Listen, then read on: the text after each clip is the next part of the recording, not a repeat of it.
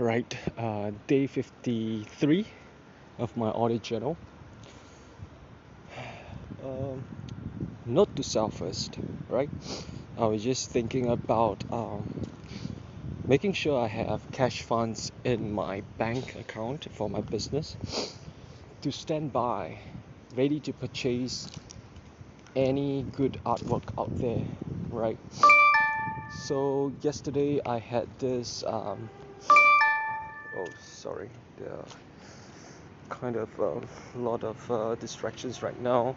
I forgot to set my phone to D N D mode. Well, anyways, now, uh, as I was saying, yesterday I was doing some research and uh, looking for a sculptor for my Storm project. Right, I have been looking around for so long, and I managed to find someone that I feel is uh, is pretty good, but not the best uh, not the best for the price that he put out. So uh, perhaps perhaps the amount of money that I can spend on him could be put to better use on someone else, maybe top up a, a bit more, because this particular sculptor, he is good at uh, sculpting in general, but uh, when it comes to female character, he doesn't seem to have what it takes to sculpt a beautiful face.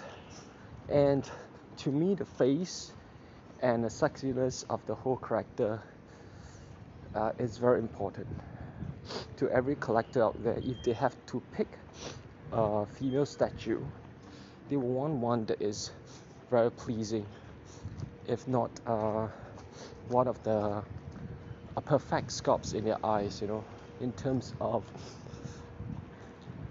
boob size, butt size, the eight figure, the nine heads portion, as well as, of course, most importantly, the face. Because you can do with a good sculpt of the body, but if your face is damn bad, it's very repulsive. Well, it's not durable at all. When I say durable, that means you can look at it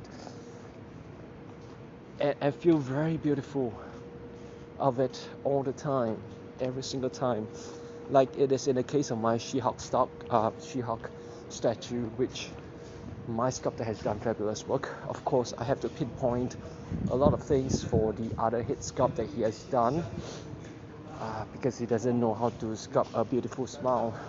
So it is such this. Then maybe I can contemplate uh, taking this sculptor who is not so good at face, but you know, give him some time, mentor him to an extent that he can produce a very nice face. I could do that.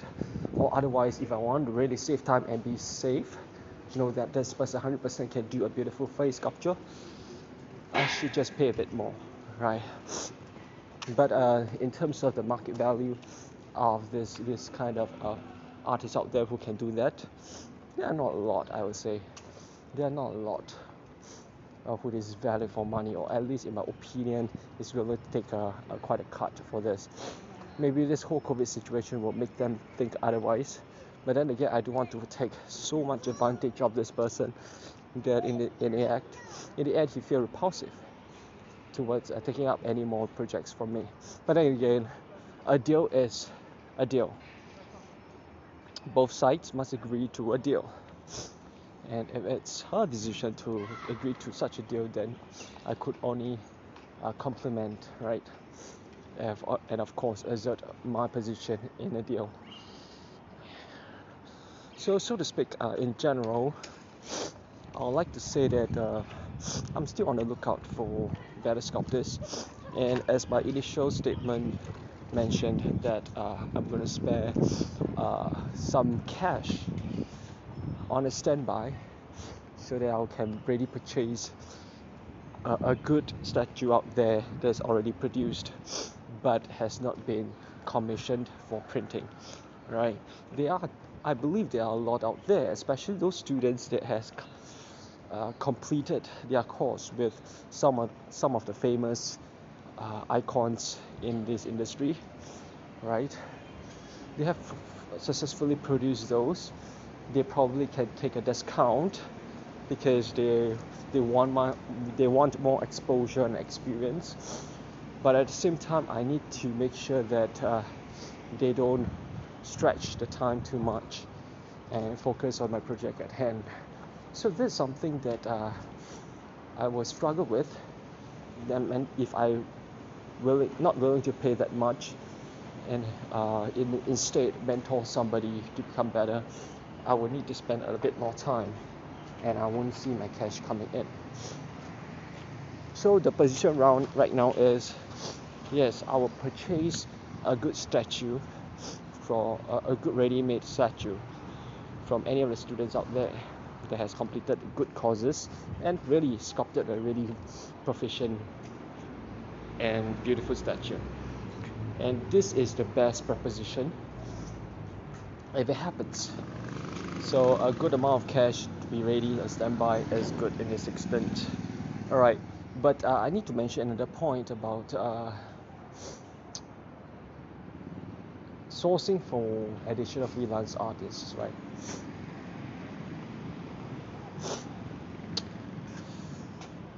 Uh, so yesterday I did think about this position where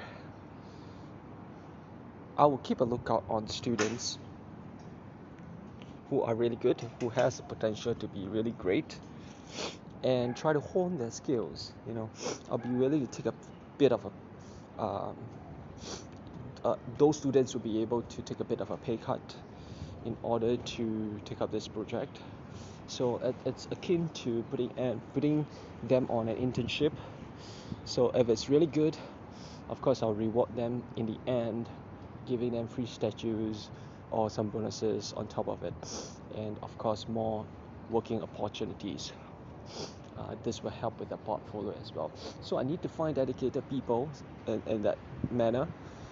Uh, I could have the best of both worlds, right? Uh, cheap, decently cheap, not cheap. Uh, I won't be too too much, right? I must judge the quality of their work, right? And um, so I say low priced, and somebody who is willing to work really hard to put uh, a good fight, to put a good presentation in their portfolio. So, uh, yep, keep a lookout for those students, students who have giant potential, like I did with uh, Devendra, who is not too good at female sculpts, and, and go on to become one of the good ones out there and approached by many commissioners to help with their female sculpts, even male ones. So, uh, well, it's regretful that he couldn't really help me anymore with his projects, and he does take quite some time to finish his projects.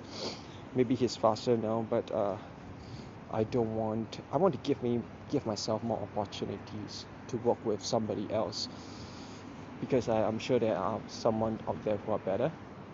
Of course, naturally more expensive.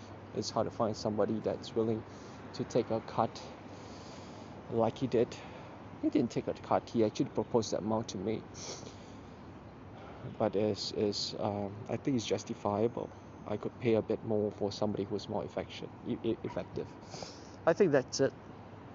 So in summary, uh, keep cash until you spot one good uh, end product along the way.